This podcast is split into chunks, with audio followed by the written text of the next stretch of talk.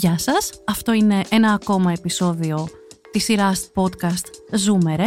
Είμαστε ο Θοδωρής Τσάτσος και η Χρυσέλα Λαγαρία και σήμερα θα μιλήσουμε για τη μετακίνηση των τυφλών ατόμων στους δρόμους. Είναι τα podcast της LiFO.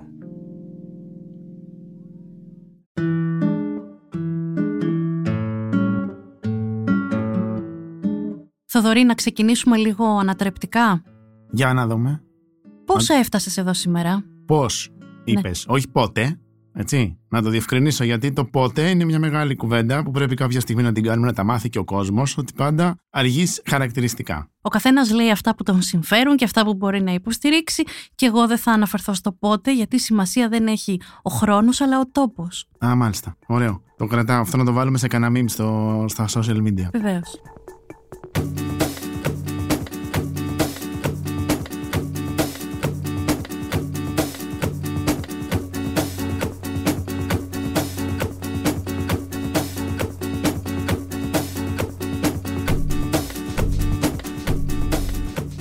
Λοιπόν, πράγματι, αφού θα πούμε για το πώς όμως, έφτασα εδώ Στην ώρα σου. με τη χρήση των μέσων μεταφοράς και το λευκό μπαστούνι. Δηλαδή, πήρες το λευκό μπαστούνι και του είπες πήγαινε με λάιφο και σε πηγέ. Μα τα έχει τάξει αλήθεια είναι η τεχνολογία ότι κάποτε θα γίνει όντως όλα αυτά. Θα ήταν πάρα πολύ ωραίο να γίνει. Δεν είναι ακόμα τόσο εύκολο να συμβεί. Αλλά κάνουμε ό,τι μπορούμε. Δεν ξέρω, επειδή παίξαμε και την προηγούμενη φορά, δεν ξέρω αν θα χρειαστεί να πληρώσουμε δικαιώματα κάποια στιγμή σε αυτό το παιχνίδι με τις 100 ερωτήσεις για τους 100 ανθρώπους, πώς το λένε αυτό. Ελπίζω να μην χρειαστεί να πληρώσουμε κάτι. Αλλά αφού το παίξαμε την πρώτη φορά, να το παίξουμε, λέω πάλι. Αν ρωτήσεις λοιπόν αυτούς τους 100 ανθρώπους τους ίδιους ή άλλους, ε, εν πάση περιπτώσει, πώς μπορεί ένας άνθρωπος που δεν βλέπει, μπορεί ένας άνθρωπος που δεν βλέπει να κινηθεί ανεξάρτητα; Η απάντηση είναι όχι. Είναι επίσης ξεκάθαρο και κατηγορηματικό αυτό το όχι με τα τρία γράμματα και είναι όχι το οποίο συνήθως συνοδεύεται στην Ελλάδα γιατί ε, να ξέρετε ότι όχι είναι και στο εξωτερικό. Απλώς δεν έχει το συνοδευτικό της Ελλάδας. Όχι λοιπόν γιατί οι δρόμοι είναι απροσπέλαστοι, γιατί δεν υπάρχουν πεζοδρόμια, γιατί οι οδηγοί όδευσης, έτσι λέγονται αυτά τα κίτρινα πλακάκια Κίτρινα που βλέπετε είναι. στους δρόμους. Δεν το ξέρω αυτό. Ναι, εκπαιδεύουμε both ways σήμερα. Εκπαιδεύουμε τους ανθρώπους που βλέπουν και τους ανθρώπους που δεν βλέπουν. Και εγώ μαζί σας μαθαίνω, παιδιά, γι' αυτό είμαι εδώ. Αυτά τα κίτρινα πλακάκια λοιπόν που υπάρχουν στα πεζοδρόμια και όταν φοράμε οι γυναίκες τα κούνια μας ενοχλούν και γενικά μας ενοχλούν, γι' αυτό και κάνουμε ό,τι μπορούμε για να μην τα βλέπουμε, δηλαδή τοποθετούμε πάνω τους α, μ, τραπεζάκια, καθίσματα, περίπτερα, τοποθετούμαστε εμείς οι ίδιοι, αυτά λέγονται οδηγοί όδευσης, οπότε και είναι και κίτρινα, γιατί αυτό είναι ένα χρώμα που είναι Του έντονο. μίσους είναι στην Ιαπωνία το κίτρινο. Αυτό δεν το ήξερα εγώ. Μμμ. Όλοι θα μάθουμε σήμερα. Αυτό λοιπόν είναι ένα χρώμα έντονο που το βλέπεις και το ξεχωρίζεις. Η απάντηση λοιπόν θα είναι ότι επειδή όλα αυτά είναι κατηλημένα και επειδή οι δρόμοι δεν είναι, δεν είναι καλοί και επειδή τα πεζοδρόμια δεν υπάρχουν, αποκλείεται ένας τυφλός άνθρωπος να μπορεί να μετακινηθεί στην Αθήνα. Ξεχάστε το. Ωραία. Άρα λοιπόν αυτοί οι 100 άνθρωποι είναι πάντα οι ίδιοι που άπα- ό,τι τους ρωτάμε για τους τυφλούς η απάντηση είναι όχι, με έναν τρόπο. Θα δούμε στην πορεία των επεισοδίων αν θα βγει το πρώτο ναι, αλλά προς το παρόν είμαστε στο όχι. Ας μην κάψουμε το παιχνίδι από την αρχή. Ωραία, ωραία. Και πώς λοιπόν ε, βάσει αυτού, αυτού του όχι κινούνται οι άνθρωποι που δεν βλέπουμε, κινούνται με συνοδό, έχουν ένα συνοδό μαζί τους συνέχεια, σαν μπρελόκ, ας πούμε, που το βγάζεις από την τσέπη και το πας και σε πάει, εν πάση περιπτώσει, όπου θέλεις. Αυτή είναι μία λύση. Η άλλη λύση είναι το ταξί ή κάτι τέτοιο, εν πάση περιπτώσει, να πηγαίνεις όπου θέλεις παντού με αυτό. Και η τρίτη και μάλλον καλύτερη λύση είναι να μην πηγαίνεις πουθενά. Να κάθεσαι σπίτι σου. Ναι. Άλλωστε, αν βγαίνεις έξω, βλέπεις την. Καταλαβαίνεις γιατί δεν βλέπεις την ασχήμια του κόσμου που κάπως όταν δεν βλέπεις, πιστεύουμε ότι την ε, αποχαιρετάς. Αυτό είναι ένα υλικό για ένα επόμενο podcast που θα ασχοληθεί με όλα αυτά τα καταπληκτικά μαργαριτάρια που ακούγονται σε όλους ανεξαιρέτως τους τυφλούς ανθρώπους. Αλλά είπαμε ας μην κάψω το παιχνίδι. Ωραία. Πράγματι, μην το κάψεις, γιατί έχει πολύ ενδιαφέρον αυτό το επεισόδιο. Το ανυπομονώ πάρα πολύ να το κάνουμε. Ε, ωραία. Υπάρχουν αυτές οι λύσεις, παιδιά, αυτές οι επιλογές εννοώ το να μετακινείται κανείς με έναν άνθρωπο με, με συνοδεία, ή το να παίρνει ταξί, ή το να μην πηγαίνει πουθενά. Σίγουρα όλα αυτά τα πράγματα έχουν μια δόση αλήθειας μικρή ή μεγάλη για κάποιο κόσμο που δεν βλέπει. Όμως για ακόμα περισσότερους, νομίζω, το λευκό μπαστούνι, άρα και η δυνατότητα να μετακινούνται εκεί που ζουν, στις γειτονιές τους, στους δρόμους, να πηγαίνουν όπου, όπου επιθυμούν να πάνε αυτόνομα και ανεξάρτητα είναι μια πολύ πραγματική επιλογή και λύση. Έτσι δεν είναι; Ναι, έτσι είναι. Θέλω να μάθω για σένα να μου πεις κάποια πράγματα και να μοιραστείς μαζί μας κάποια πράγματα.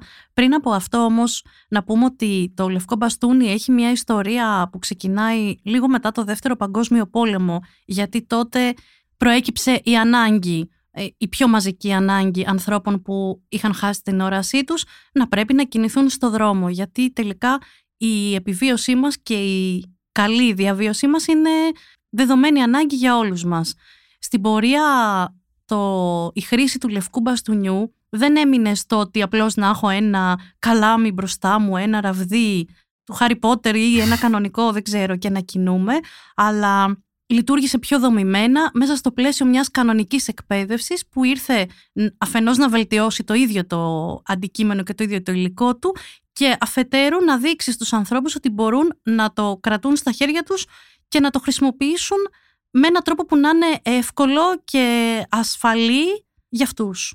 Οπότε λοιπόν φτάσαμε στο σήμερα και παρόλο που η τεχνολογία είναι πάρα πολύ κοντά σε όλες μας τις μετακινήσεις, ακόμα δεν έχει φτάσει στο επίπεδο να αντικαταστήσει κάποιο γκατζετάκι, ας το πούμε, τη χρήση του λευκού μπαστούνιου, τουλάχιστον όχι στην Ελλάδα, τουλάχιστον όχι σε έναν ε, απόλυτο και ικανοποιητικό βαθμό. Εσύ Θοδωρή, πώς θα πας με αυτό το αντικείμενο; Λοιπόν, εγώ έχω μια ιδιαίτερη σχέση με το λευκό μπαστούνι. Εδώ θα μπορούσε να μπει τώρα μια μουσική που να έχει με την χρειά της ότι θα γίνει μια αποκάλυψη, θα μπορούσε να έχει και μια, μια υπόγεια δραματικότητα. Δεν θα πω ψέματα. Ε, είχα πολύ μεγάλη άρνηση όταν ήμουν μικρός να το χρησιμοποιήσω, κυρίως από φόβο. Ε, δεν αισθανόμουν άνετα να μετακινηθώ με αυτό. Είχα μια οικογένεια η οποία ενώ με στηρίζει πολύ και μου παρήχε οτιδήποτε χρειαζόμουν για την εκπαίδευση, για την ψυχαγωγία, για οτιδήποτε. Είχαν μια αμφίθυμη σχέση νομίζω με την ε, πιθανότητα να ανεξαρτητοποιηθώ. Απ' τη μια δηλαδή το θέλανε, απ' την άλλη όμως το φοβόντουσαν, οπότε δεν ε, δίνανε αυτό το διπλό μήνυμα και εγώ έμενα στο δεύτερο σκέλος του μηνύματος γιατί με βόλευε και δεν, δεν, ε, με βόλευε επειδή φοβόμουν δηλαδή και προτιμούσα να συνοδεύομαι από άλλους Ξεκίνησα να κάνω μαθήματα στο ΚΙΑΤ, στο Δημοτικό Σχολείο των Τυφλών που πήγαινα, δημοτικό. Δεν, ε, δεν τα χρησιμοποίησα όμως εκτός του σχολείου αυτά τα μαθήματα ποτέ. Όταν πήγα στο γυμνάσιο, που πήγα σε ενιαίο γυμνάσιο της γειτονιάς, ήταν πάρα πολύ κοντά στο σπίτι. Πήγαινα με φίλους συνεχώς στο σχολείο και έτσι δεν, δεν ένιωθα την, ε, δεν, την, δεν μου γεννήθηκε ανάγκη να το κάνω και να ανεξαρτητοποιηθώ και να αυτονομηθώ. Και μάλιστα όταν ε, ξεκίνησα να ξανακάνω κάποια μαθήματα με δάσκαλο κινητικότητας, ε, άρχισα να ντρέπομαι κιόλας πια το να με βλέπουν παιδιά στο σχολείο με τον μπαστούνι αφού δεν με βλέπανε μέχρι τότε και αφού δεν το είχα συνηθίσει. Οπότε η σχέση μου με τον μπαστούνι ξεκίνησε πολύ δύσκολα και με πολύ μεγάλη άρνηση από μέρους μου και άρχισα να συνειδητοποιώ την ανάγκη που υπάρχει για ανεξαρτητοποίηση δική μου και πόσα προβλήματα πιθανόν θα μου έλυνε αυτό όταν στα 18 πέρασα στην νομική στο πανεπιστήμιο. Η αλήθεια είναι ότι εγώ είχα μια πιο φιλική σχέση μαζί του, αν και έχω μια ιστορία που λέει ότι όταν ήμουν 8 χρονών αποφάσισα ότι δεν θα το χρειαστώ ποτέ στη ζωή μου. Δεν υπάρχει λόγος αφού μπορώ να τα κάνω όλα χωρίς αυτό στα πρώτα πέντε βήματα που κάνα για να πάω στο περίπτερο το κατάλαβα. Γενικώ. Πώς το κατάλαβες; Δεν βρήκα το περίπτερο. Βρήκα το μπροστινό μου δέντρο. Το βρήκες έτσι καλά, ας πούμε. Γνωριστήκατε ναι, ναι. στενά; Αγαπηθήκαμε. Αγκαλιαστήκαμε. Ε, Έχεις και ενθύμιο από τότε, από την γνωριμία; Ευτυχώς όχι. Ήμουν μικρή, τα τραύματα επουλώθηκαν.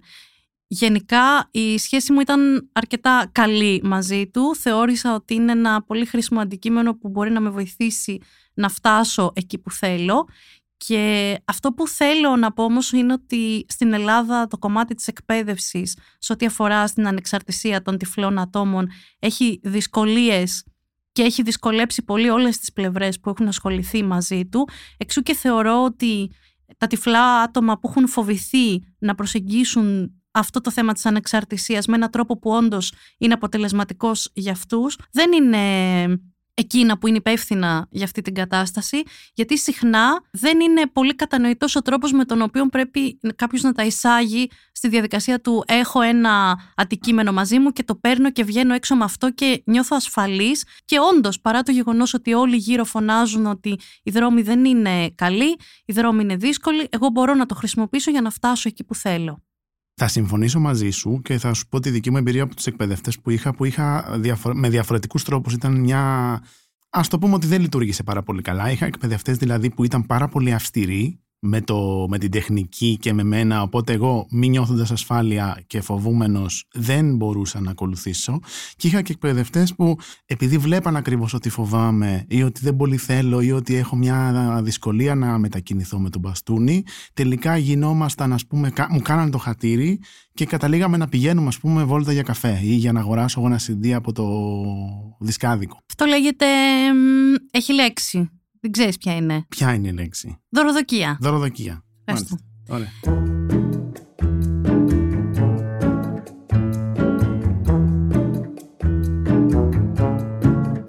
Ζητήσαμε και τη συνδρομή μιας ειδικού σε θέματα που έχουν να κάνουν τόσο με τη μετακίνηση των τυφλών ατόμων στην πόλη, όσο και με την εκπαίδευσή τους.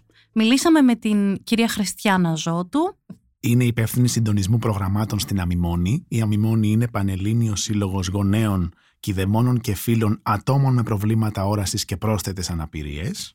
Ακούστε την άποψή της σε σχέση με την εκπαίδευση των τυφλών ατόμων.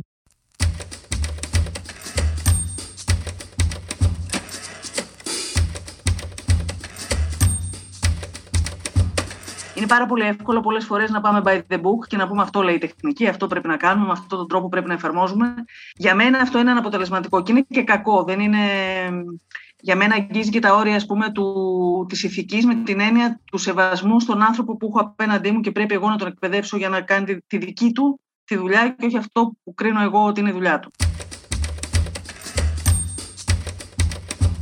Τι κάνει όμως τελικά, να το πούμε σε πιο απλά βήματα. Τι είναι αυτό που κάνει ένα λευκό μπαστούνι που απλώς κάποιος το κρατάει στο χέρι του και γιατί αυτό μπορεί να εξασφαλίσει την ανεξάρτητη κίνηση στους δρόμους; Ένα πράγμα που είναι σίγουρο είναι ότι σε προστατεύει από το από εμπόδια, από τα αυτοκίνητα, από οτιδήποτε υπάρχει στο δρόμο. Άρα με αυτό μαζί μπορείς να τα ανακαλύπτεις και να προστατεύεσαι, να προφυλάσσεσαι. Για την περίπτωση λοιπόν που θέλετε να συνοδεύσετε κάποιον άνθρωπο που είδατε ξαφνικά στο δρόμο, απλώς μην πάτε ποτέ να του πιάσετε το λευκό μπαστούνι που κρατάει από τη μία άκρη, λέγοντάς του Άστο αυτό, τώρα θα σε πάω εγώ. Ακριβώς έτσι. Σου έχει γίνει, φαντάζομαι, άπειρες φορές αυτό. Ναι.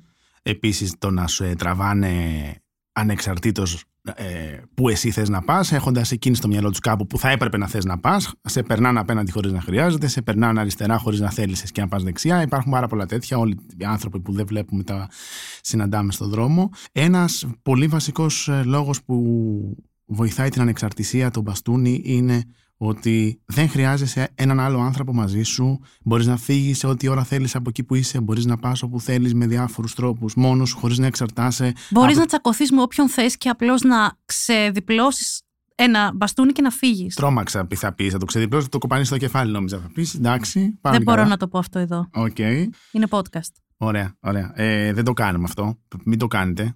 Υπάρχουν πάρα πολλές τέτοιες αυτονόητες για τους ανθρώπους που βλέπουν καταστάσεις που για κάποιον που δεν βλέπει, αν δεν μπορεί να χρησιμοποιήσει το λευκό μπαστούνι και να μετακινηθεί μόνος του, δεν είναι τόσο αυτονόητες αυτές οι καταστάσεις. Επίσης μπορείς να ξεχωρίσεις τις αλλαγές στο έδαφος πριν φτάσεις να ανέβεις ή να κατέβεις είτε από ένα σκαλοπάτι είτε από ένα πεζοδρόμιο. Επίσης μπορείς να βρεις τα παρκαρισμένα που υπάρχουν πάνω στη διάβαση αφού υπάρχουν και αφού όντως είναι εκεί ενώ δεν θα έπρεπε εσύ μπορείς να τα βρεις και να αποφασίσεις αν θα τα αποφύγεις από τη δεξιά ή από την αριστερή τους πλευρά.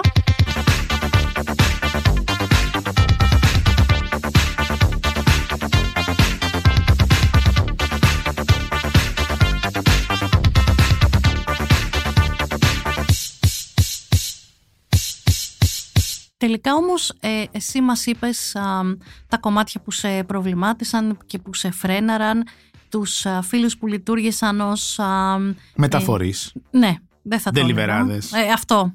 αυτό. Ε, και μετά τι έγινε, εσύ σήμερα μας είπες πριν αν μας είπες την αλήθεια, που νομίζω ότι μας την είπες, μας είπες ότι ήρθες εδώ χρησιμοποιώντας τα μέσα μεταφοράς. Ναι, αυτό είναι. Σας είπα την αλήθεια και ήρθα έτσι. Πώς έφτασα στον άρχομαι όμως έτσι; Είναι αρκετά κομικό-τραγικό. Ε, όταν πέρασα στη, στο πανεπιστήμιο, προφανώς το πανεπιστήμιο δεν ήταν δίπλα στο σπίτι μου πια. Έπρεπε να πάρεις λεωφορείο, μετρό, ιστορίες για γρίου. Δεν είχα και φίλους από το σχολείο που πέρασαν στο ίδιο πανεπιστήμιο. Σκεφτόμουν πολύ να περάσω σε άλλη σχολή επειδή εκεί θα πέρναγαν οι φίλοι μου. Τέλος πάντων δεν το έκανα αυτό. Είχε κάνει τις λάθος παρέες από την αρχή. Ναι. Και επειδή άρχισα να πηγαίνω στη, στο πανεπιστήμιο με συγγενείς και φίλους, ας πούμε, άλλους, και ήταν μεγάλη αμηχανία και ντροπή εδώ που τα λέμε τώρα. Ε, α, κατάλαβα ότι χρειάζεται να ξαναεκπαιδευτώ. Και να εκπαιδευτώ κάπως πιο σοβαρά για να μπορώ να παίρνω τα λεωφορεία και τα μετρό της πόλης για να μπορώ να φτάνω στο πανεπιστήμιο. Ήταν μια αρκετά επίπονη διαδικασία η οποία ευγνωμονώ που λειτουργήσε. Δεν έχω γίνει άριστος χειριστής του μπαστούνιου για να μην κοροϊδευόμαστε, αλλά σίγουρα έχω κάνει μεγάλα βήματα όσον αφορά την ανεξαρτησία και σίγουρα δεν βασίζομαι σε κάποιον για να πάω εκεί που χρειάζεται να πάω, όπου και να είναι αυτό, είτε εντός είτε εκτός ε, πόλης, είτε εντός ή εκτός Ελλάδος, ας πούμε. Αυτό είναι πολύ σημαντικό. Να πω μια αστεία ιστορία ότι η πρώτη φορά που βρέθηκα μόνος μου στο δρόμο, με τον μπαστούνι πια έχοντας πάρει το μετρό και όλα αυτά για να πάω στη σχολή. Μπαίνω στο μετρό, βγαίνω και έτσι όπως είμαι στην κυλιόμενη σκάλα ε, για να πάω ας πούμε στο, να κατέβω από το μετρό, με σταματάει μια κυρία και μου λέει «Εσύ από ποιο ίδρυμα είσαι» Αυτή ήταν η παρθενική μου έτσι, ιστορία στο, στον κόσμο με το μπαστούνι. Έχεις να πεις κι άλλη μια ιστορία που στην πραγματικότητα εμπλέκει την ε, ε, ανεξάρτητη κίνηση και το λευκό μπαστούνι και όλα αυτά τα κομμάτια και αφορά τη δική μας τη σχέση τώρα πια. Πρέπει να πάμε και σε αυτό, ε. Ναι. Πράγματι, λοιπόν, να πω και αυτή την ιστορία. Εγώ δεν είχα φίλους καθόλου που είναι τυφλοί. Γιατί δεν, δεν μπορούσαν να τον μεταφέρουν. Ναι. δεν έτυχε να έχω φίλους τυφλούς λοιπόν. Μέχρι που γνώρισα τη Χρυσέλα. Μέχρι που πήρα αυτοκίνητο νομίζω θα. Α, όχι, εντάξει. Αυτό, ακόμα δεν έχω πάρει. Κάποια στιγμή λοιπόν η Χρυσέλα μου πρότεινε να βρεθούμε, να πάμε για καφέ, κάτι να πάμε για φαγητό, κάπου να πάμε. Εγώ λοιπόν είχα μάθει όλα αυτά τα χρόνια και πριν μάθω να χρησιμοποιώ τον μπαστούνι και μετά που το έμαθα να το χρησιμοποιώ, ότι OK, okay, κάνω εγώ τη δουλειά που μου αναλογεί, πάω μέχρι ένα μετρό, πάω μέχρι ένα ηλεκτρικό, πάω μέχρι ένα χώρο, τέλος πάντων μια είσοδο κάπου, δίνουμε ραντεβού, έρχεται ο άλλος, σε βλέπει, τελειώνει η δουλειά σου. Συναντιέστε. Πίνεις καφέ, τρως φαγητό, κάνεις ό,τι θες. Πώς θα βρεθώ, λέγω τώρα, τι λέει τώρα αυτή; Πώς θα με δει, πώς θα τη δω, δεν θα βρεθώ. Τι θα κάνουμε, θα πάρουμε σφυρίχτρες να σφυράμε ένας στον άλλο, μπας και ακουστούμε να βρεθούμε; Έλεγα, νομίζω, δεν θυμάμαι τώρα γιατί πάνε και κάποια χρόνια, έλεγα διάφορες δικαιολογίες. Μην πάμε, να βρέχει, κάνει, δεν θυμάμαι τι έλεγα για να μην ε, κάνουμε ραντεβού. Τελικά το κάναμε. Δεν ήταν τελικά τόσο δύσκολο.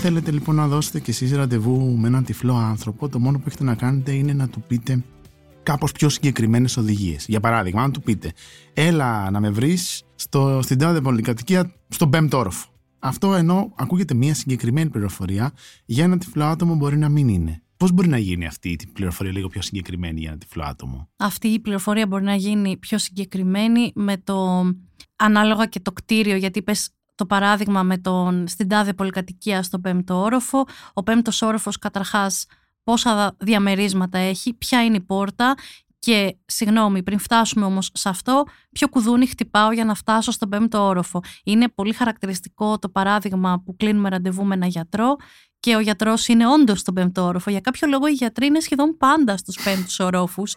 Δεν ξέρω, είναι ψηλά για να πέφτουν αυτοί, να πέφτουμε εμείς. Δεν το έχω ξεκαθαρίσει ακόμα. Ε, ο γιατρός λοιπόν είναι στον πέμπτο όροφο. Α πάρουμε την περίπτωση των α, περιβόητων ιατρίων που είναι όλα μαζί, για παράδειγμα σε ένα δρόμο όπως είναι η Μιχαλακοπούλου και γενικά γύρω από τους δρόμους της πλατείας Μαβίλη, η οποία έχει φτιαχτεί έτσι για να πηγαίνουμε πρώτα να τρώμε τα βρώμικα και μετά να πηγαίνουμε στο γιατρό. Συγγνώμη, αυτό είναι άλλο θέμα podcast. Φτάνοντας λοιπόν σε μια πολυκατοικία, ο πέμπτος όροφος των παλιών ειδικά πολυκατοικιών μπορεί να έχει ε, έως και 40 και 50 και 60 διαμερίσματα. Επομένως η πληροφορία είμαι στον πέμπτο όροφο, χτυπήστε, καταλαβαίνετε ότι είναι ολόκληρη λάθος.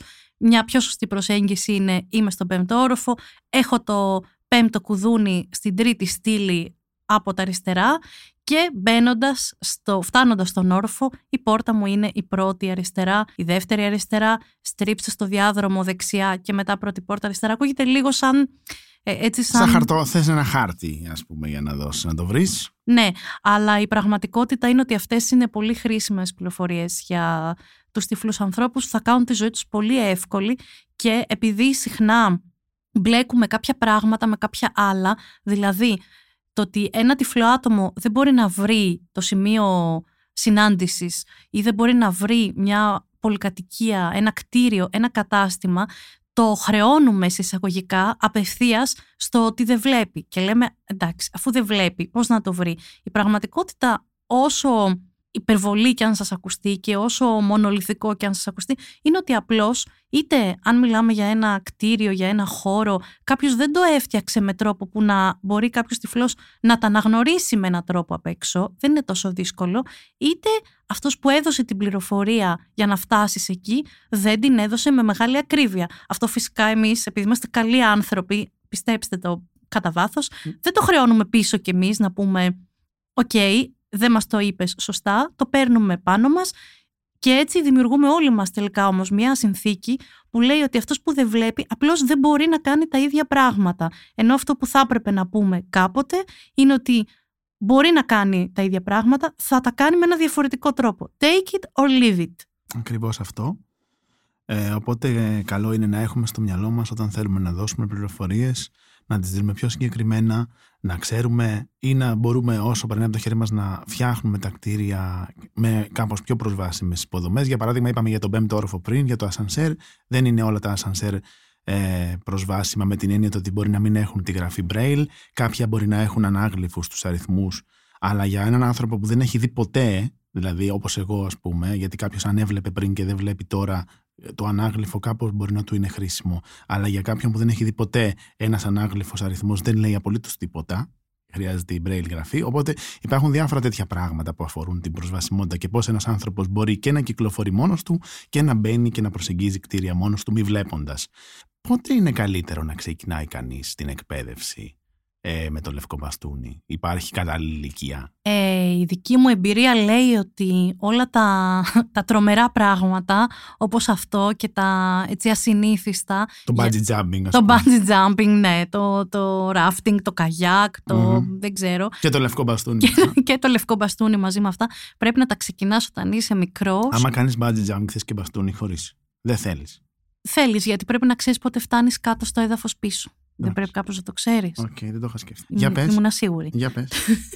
λοιπόν, όλα τα, όλα τα περίεργα, ας πούμε, δύσκολα πράγματα, γιατί αν μιλάμε για έναν άνθρωπο που θα τυφλωθεί στην πορεία της ζωής του, θα το ξεκινήσει, όποτε είναι έτοιμος εκείνος να ξαναμπεί στα πράγματα. Είναι πολύ μεγάλη επίσης κουβέντα αυτή, αλλά σε μια φράση θα το πούμε έτσι, γιατί κάπως έτσι είναι. Αν μιλάμε για ένα παιδί που γεννήθηκε τυφλό, πρέπει να μπει στη διαδικασία κάποια στιγμή ότι χρειάζεται μία, ένα, ένα ανεξοπλισμό, ας το πούμε, για να κινηθεί άνετα.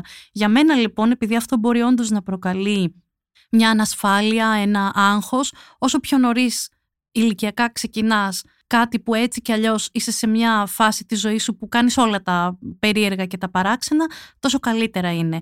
Όμως, γι' αυτό το σκοπό ζητήσαμε και τη γνώμη της κυρίας Ζώτου ως την πλέον ειδική για να μας το ξεδιαλύνει.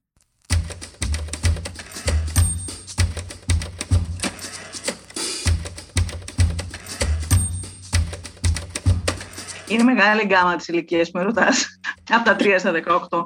Ε, οπωσδήποτε όσο νωρίτερα είναι πολύ καλύτερα για το ίδιο το παιδί για να μάθει την έννοια καταρχήν του τι θα πει ανεξάρτητη κίνηση. Ένα άλλο πολύ σημαντικό είναι, στοιχείο είναι το ότι όσο πιο νωρίς και σαφώς πριν τα 18, τα 18 όχι ότι είναι αργά ή είναι αποτρεπτικά, αλλά είναι οπωσδήποτε πιο δύσκολα, γίνεται το μπαστούνι πιο αποδεκτό από το ίδιο το παιδί, από το άμεσο κοινωνικό περιβάλλον του που καταρχήν είναι η οικογένεια, από το σχολείο, από τη γειτονιά και όσο πιο νωρίς το ξεκινήσει, τόσο πιο πολύ μειώνει ή αντιμετωπίζει καλύτερα τους πιθανούς φόβους που μπορεί αργότερα να νιώσει από τα εμπόδια που θα συναντήσει. Οπότε ναι, κάνει μεγάλη διαφορά. Τι ήρωες είστε, ρε παιδιά, όμως, μέσα στην Ελλάδα, μέσα στην Αθήνα, που οι δρόμοι είναι χάλια. Αυτά να βλέπουμε και να παραδειγματιζόμαστε. Οι άνθρωποι που δεν μπορούμε και παραπονιόμαστε για όλα. Να, οι ήρωες περπατάνε εδώ με τα μπαστούνια, καμαρωτή, μέσα στα παρτέρια, μέσα στα δέντρα, μέσα στους κάδους. Όπου... Αυτό, πώς φαίνεται αυτή η προσέγγιση; Νομίζω θα κάνω μάντρα του podcast ότι τίποτα που έχει να κάνει με την αναπηρία δεν είναι ηρωικό. Νομίζω θα με αναγκάσετε να το λέω σε κάθε επεισόδιο. Δηλαδή, άμα παρήλαυνε, ας πούμε, με τον μπαστούνι σε ένα άγημα, δεν θα σ' άρεσε; Με ένα παράσημο ηρωίδας; Δεν μ' αρέσουν τα παράσημα; τιμής; Όχι. Δεν θέλεις. Τη Λεγιώνα των Ξένων. Θέλω να γίνω ξένη. Καλά. Δεν μ' αρέσουν τα παράσημα, δεν μ' αρέσουν αυτά τα πράγματα. Δεν νιώθω, δεν έχω νιώσει ποτέ ηρωίδα. Πρώτον, γιατί αυτό είναι ένα καθημερινό διαδικαστικό κομμάτι για μένα. Δεν ξυπνάω κάθε πρωί να λέω πω πω δεν βλέπω, ας βγω στη μαύρη την κάταχνη Αθήνα. Να πούμε ότι ναι, η Αθήνα είναι μια πόλη δύσκολη. Συχνά συζητάμε και λέμε μα πώς κυκλοφορείτε έτσι αφού τα αυτοκίνητα, αφού όλα αυτά που είπαμε και πριν. Πρώτα απ' όλα θέλω να πω σε όλους πολύ ευγενικά που το λένε ότι ας κάνουμε ένα βήμα πίσω να σκεφτούμε μήπως και εμείς τελικά δεν περνάμε το ίδιο καλά στην Αθήνα. Έχω την αίσθηση ότι οι άνθρωποι. Εννοείς ότι η Αθήνα είναι τελικά το ίδιο δυσπρόσιτη για όλους. Ναι, και θα το υποστηρίξω όσο ερετικό και αν ακούγεται και θα εξηγήσω όμως γιατί το υποστηρίζω. Γιατί όταν όλοι βγαίνετε, θα, ας, ας, ας μας διαχωρίσω για λίγο, αν και δεν αγαπώ αυτούς τους διαχωρισμούς, για να, για να μπω στη θέση των ανθρώπων που βλέπουν εγώ και να πω ότι οι άνθρωποι λέτε πολύ συχνά όταν βγαίνετε στο εξωτερικό πόσο πολύ περπατάτε, πόσο ωραία ήταν οι δρόμοι, πόσο στρωτοί, ότι όλοι σταμάταγαν κάθε φορά που πατούσατε το πόδι σας στο δρόμο. Πείτε αλήθεια, το έχετε πει στους φίλους γυρνώντας μαζί με τα αρωματάκια και τα δειγματάκια που τους και φέρνετε. Τα μαγνητάκια. Και τα μαγνητάκια τους λέτε και από μια τέτοια ιστορία. Όσοι έχετε κρατήσει ποτέ καρότσι μωρού, ξέρετε παραπάνω από τους υπόλοιπους τι εννοώ. Όσοι κάποτε χτυπήσατε όταν πήγατε στα 35 σας να παίξετε μπάσκετ με τους παλιούς συμμαθητές και πάθατε ρήξη χιαστού με το δεύτερο καλάθι που προσπαθήσετε να βάλετε και εσείς με νιώθετε. Γενικά με νιώθετε όλοι όσοι έχετε κάποια στιγμή τραυματιστεί γιατί είναι η μόνη φορά που ο περισσότερος κόσμος προσπαθεί να καταλάβει πώς είναι όντως να μην περπατάς εύκολα στην Αθήνα. Ε, θεωρώ λοιπόν ότι η Αθήνα είναι μια πόλη άσχημα φτιαγμένη και όχι φροντισμένη από όλους για όλους. Και ίσως τελικά το ότι εμείς κάθε μέρα και κάθε ώρα και κάθε επέτειο φωνάζουμε και λέμε να κάνουμε την πόλη πιο προσβάσιμη, είναι μια ουτοπία. Δεν θα γίνει ποτέ η πόλη προσβάσιμη αν είναι να γίνει, να γίνει μόνο για μας, αφού δεν είμαστε η πλειοψηφία, αν είναι να γίνει ποτέ, θα γίνει απλώς γιατί όλοι θα καταλάβουν ότι είναι ωραίο να τους εξυπηρετούν όλους και μαζί με τους όλους θα βοηθήσουν και εμάς. Επειδή όμως μέχρι να γίνει προσβάσιμη η Αθήνα δεν μπορούμε να κλεινόμαστε σπίτι ή τέλος πάντων δεν θέλουμε να κλεινόμαστε σπίτι, κάποιοι από εμάς, κυκλοφορούμε σε αυτή τη δυσπρόσιτη Αθήνα ή σε όποια άλλη πόλη της Ελλάδας, γιατί δεν είναι μόνο η Αθήνα, απλά λέμε τώρα εμείς για την Αθήνα που μένουμε, να ακούσουμε και τι μας είπε η κυρία Ζώτου πάνω στο ίδιο θέμα. Ναι.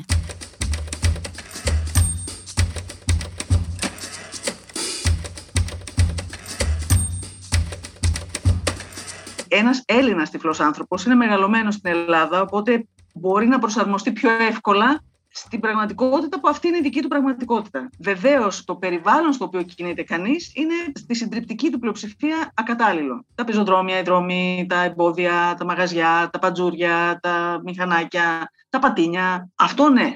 Παρ' όλα αυτά, ένας Έλληνας τυφλός άνθρωπος μπορεί να χρησιμοποιήσει με αποτελεσματικότητα τον μπαστούνι. Επίσης, ξέρετε καλύτερα από μένα ότι μπορεί και να το χειριστεί ακόμα και αυτό.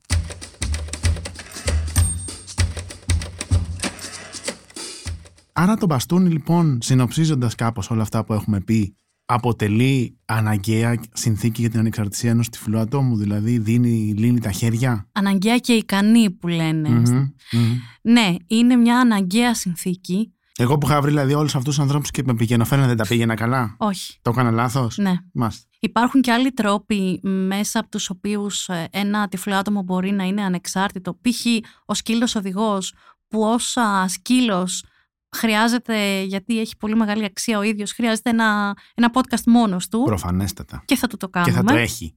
Και θα το έχει, ακριβώς. Το λευκό μπαστούνι είναι η... Εγώ λέω πολύ συχνά ότι είναι η προέκταση του χεριού μου, βγαίνοντας από το σπίτι, γιατί προφανώς μέσα σε ένα σπίτι δεν το χρειάζεται κανείς, αλλά είναι το βασικό, το νούμερο ένα εργαλείο που χρειάζεται ένα άτομο για να καταλάβει ότι η ανεξαρτησία του και το να τη φτάσει εκεί που θέλει και να την πάει όπως θέλει είναι απαραίτητο το λευκό μπαστούνι, γιατί όταν θα βγει έξω στο δρόμο θα δει ότι με αυτό μπορεί να εντοπίσει όλα τα επικίνδυνα πράγματα. Πρέπει να πούμε την αλήθεια, καλό είναι να είστε κάτω από ένα 90 αν δεν βλέπετε. Φροντίστε σας παρακαλώ πολύ και εσείς οι άνθρωποι που θα κάνετε παιδιά, κάντε, τα κόλπα σας με τα γονίδια τους. Ατομική ευθύνη λέγεται. Ατομική ευθύνη. Η αλήθεια είναι ότι στους πολύ ψηλούς ανθρώπους υπάρχουν κάποια προβλήματα επιπλέον που όντως το λευκό μπαστούνι δεν τα καλύπτει. Παρόλα αυτά, η σωστή εκπαίδευση γενικά σε αυτό το κομμάτι βοηθάει πολύ και στο να καταλαβαίνεις πράγματα ακόμα και όταν αλλάζει ο αέρας από πάνω σου.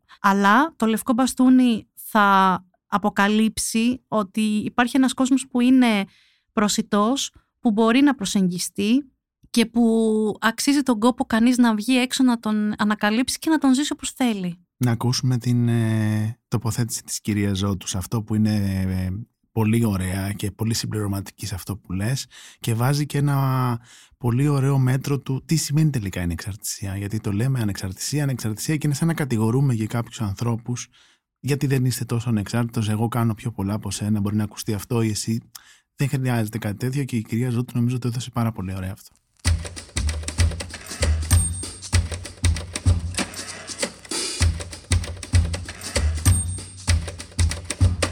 Νομίζω ότι του καθενός ανθρώπου τα όρια της ανεξαρτησίας είναι δικά του. Θέλω να πω ότι μπορεί να υπάρχει κάποιος που χρησιμοποιεί πολύ καλά τον μπαστούνι, αλλά θέλει τόσο όσο άλλος που μπορεί να ρισκάρει και ξέρουμε ανθρώπους που ρισκάρουν με τον μπαστούνι, άλλος που μπορεί να φοβούνται περισσότερο, που και τέτοιους ξέρουμε. Θέλω να πω ότι η απόλυτη ανεξαρτησία για έναν τυφλό άνθρωπο εξαρτάται από τον τυφλό άνθρωπο, κρίνω εγώ. Τώρα βεβαίως δεν είμαι ο πλέον αρμόδιος άνθρωπος, αλλά οπωσδήποτε δίνει πολλά από τα μέσα ασφάλειας για έναν τυφλό άνθρωπο να κινηθεί.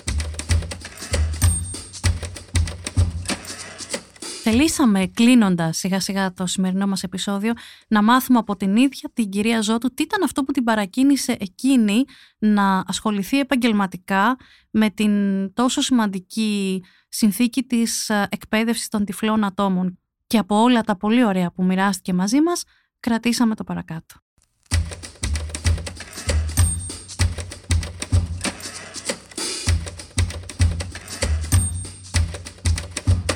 ένας άνθρωπος που, μεγαλ... που γεννιέται χωρίς να βλέπει στην Ελλάδα και, και αλλού, αλλά στην Ελλάδα το έχω δει πάρα πολύ, μεγαλώνει και μπορεί να μεγαλώσει και στο σπίτι του έχοντας την οτροπία ότι πρέπει να δέχεται πάντα να δέχεται βοήθεια, να δέχεται εξυπηρέτηση, να δέχεται οτιδήποτε. Με την, κατακτώντας την ανεξαρτησία μπορεί να γίνει ένας άνθρωπος που και αυτός μπορεί να βοηθήσει κάπου αλλού.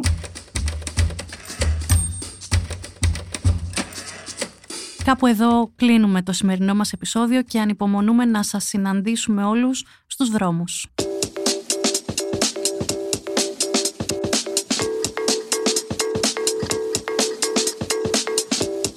Όταν δείτε ξανά λοιπόν έναν άνθρωπο με λευκό μπαστούνι στους δρόμους, μην τρομάξετε, δεν είναι κάτι εξωπραγματικό, απλώς πηγαίνει και αυτός μια βόλτα στη δουλειά του, μια καφέ, όπως και εσείς.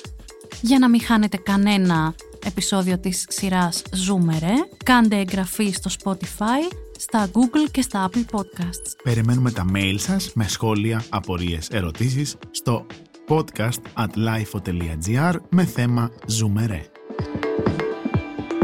Ηχοληψία, επεξεργασία και επιμέλεια, φέδωνας χτενάς και μερόπικοκίνη. Ήταν μια παραγωγή της Lifeo. Είναι τα podcast της Lifeo.